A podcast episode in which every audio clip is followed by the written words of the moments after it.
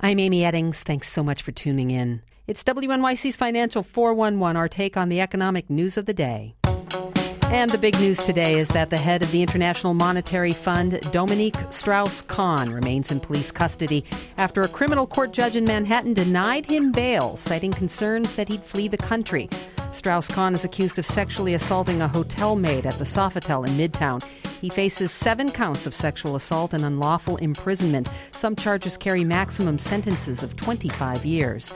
But while this story is dominating the news cycle today, we are going to start instead with another one that probably would have led the 411 the debt limit. WNYC's business editor Charlie Herman is here.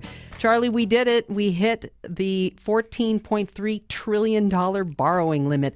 Treasury Secretary Woo-hoo. Tim Geithner says he will, yeah, really, says he will immediately stop investing into government pension plans so that the federal government has a little more wiggle room and doesn't default. Now, lawmakers on both sides of the aisle in Congress uh, and folks in the White House have been meeting, talking, but are we any closer to resolving this issue? It, it, doesn't appear that we are. I mean, what we're seeing is a much broader debate that's happening on debt in general, on spending, and on taxes. How do we want to spend in the future? Should there be tax increases? The Republicans are really calling for major reforms to entitlement programs like Medicare and Social Security and, other programs, while the Democrats, most of them or many of them, are saying they want a clean bill, that they just want to simply pass this bill, increase the debt limit. But really, the deadline now is August 2nd. That could change depending on how much tax revenue comes into the government, but the clock is ticking. What happens if no deal is reached by this later deadline? Well, it's a little bit of uncharted territory. I mean, the Treasury Secretary has been very emphatic that there would be enormous economic consequences. There were all these sort of after effects from Lehman Brothers filing for bankruptcy that no one anticipated. That's kind of the worry that there could be things that happen that we're not even aware of. And circling back to the story about Dominique Strauss Kahn, beyond the specifics of what happened in the hotel room and what will happen in court. Could there be some sort of economic fallout from this? Well, it's a pretty stunning event, and it, it, we're still trying to understand this a bit. I mean, if you look today, Portugal actually received $110 billion in part from the IMF. And so this instability at the top of the IMF is very important. We don't really know how this is going to play out. And that's, that's the worry is what will this do going forward, especially with Europe still having so much problems with its debt.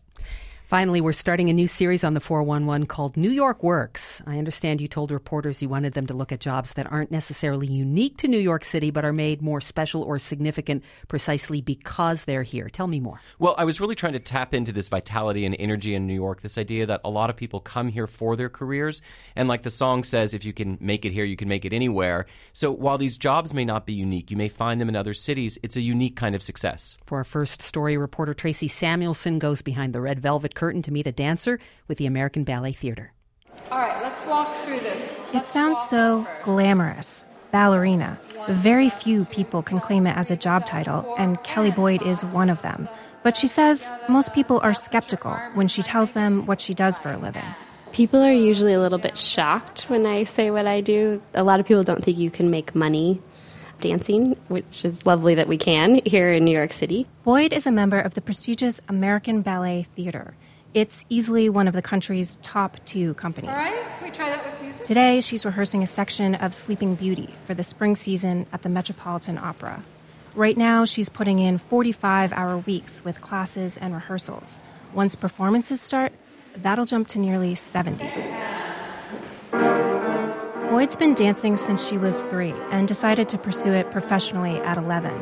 Now she's been in the company's corps de ballet for nearly a decade. That's a long time in ballerina years, and she's mostly in the background, more like a backup singer than the lead. But that's just fine by her. The fact that I knew that I wasn't going to be on that promotion track, um, I'm just very content because I got to where I wanted to be, and I'm just kind of going on the ride as long as they'll have me. so. After all, Boyd is one of only 90 dancers with the American Ballet Theater this season, and there are maybe half a dozen or so other companies in the country that operate on a similar level. Those are long odds for a dancer, and competition is stiff. My first performances with the company, I got goosebumps. I was only standing on stage, I wasn't even moving yet. That feeling is just, you know, 10 times. It's just totally heightened when you're on the Met stage because that it's one of the, the great stages of the world. And even though Boyd is comfortable in the job now, there's no coasting in ballet. we strive for this unattainable perfection on a daily basis. And so I, I joke all the time that if I attain that, I'm just quitting. so that's it, I'm walking out. So, but it hasn't happened yet. The head's there, and then you're going to just taulier back for the bow. Okay? Can we try that? For WNYC, I'm Tracy Samuelson. Get the 411 as a podcast. Just go to WNYC.org. This is WNYC.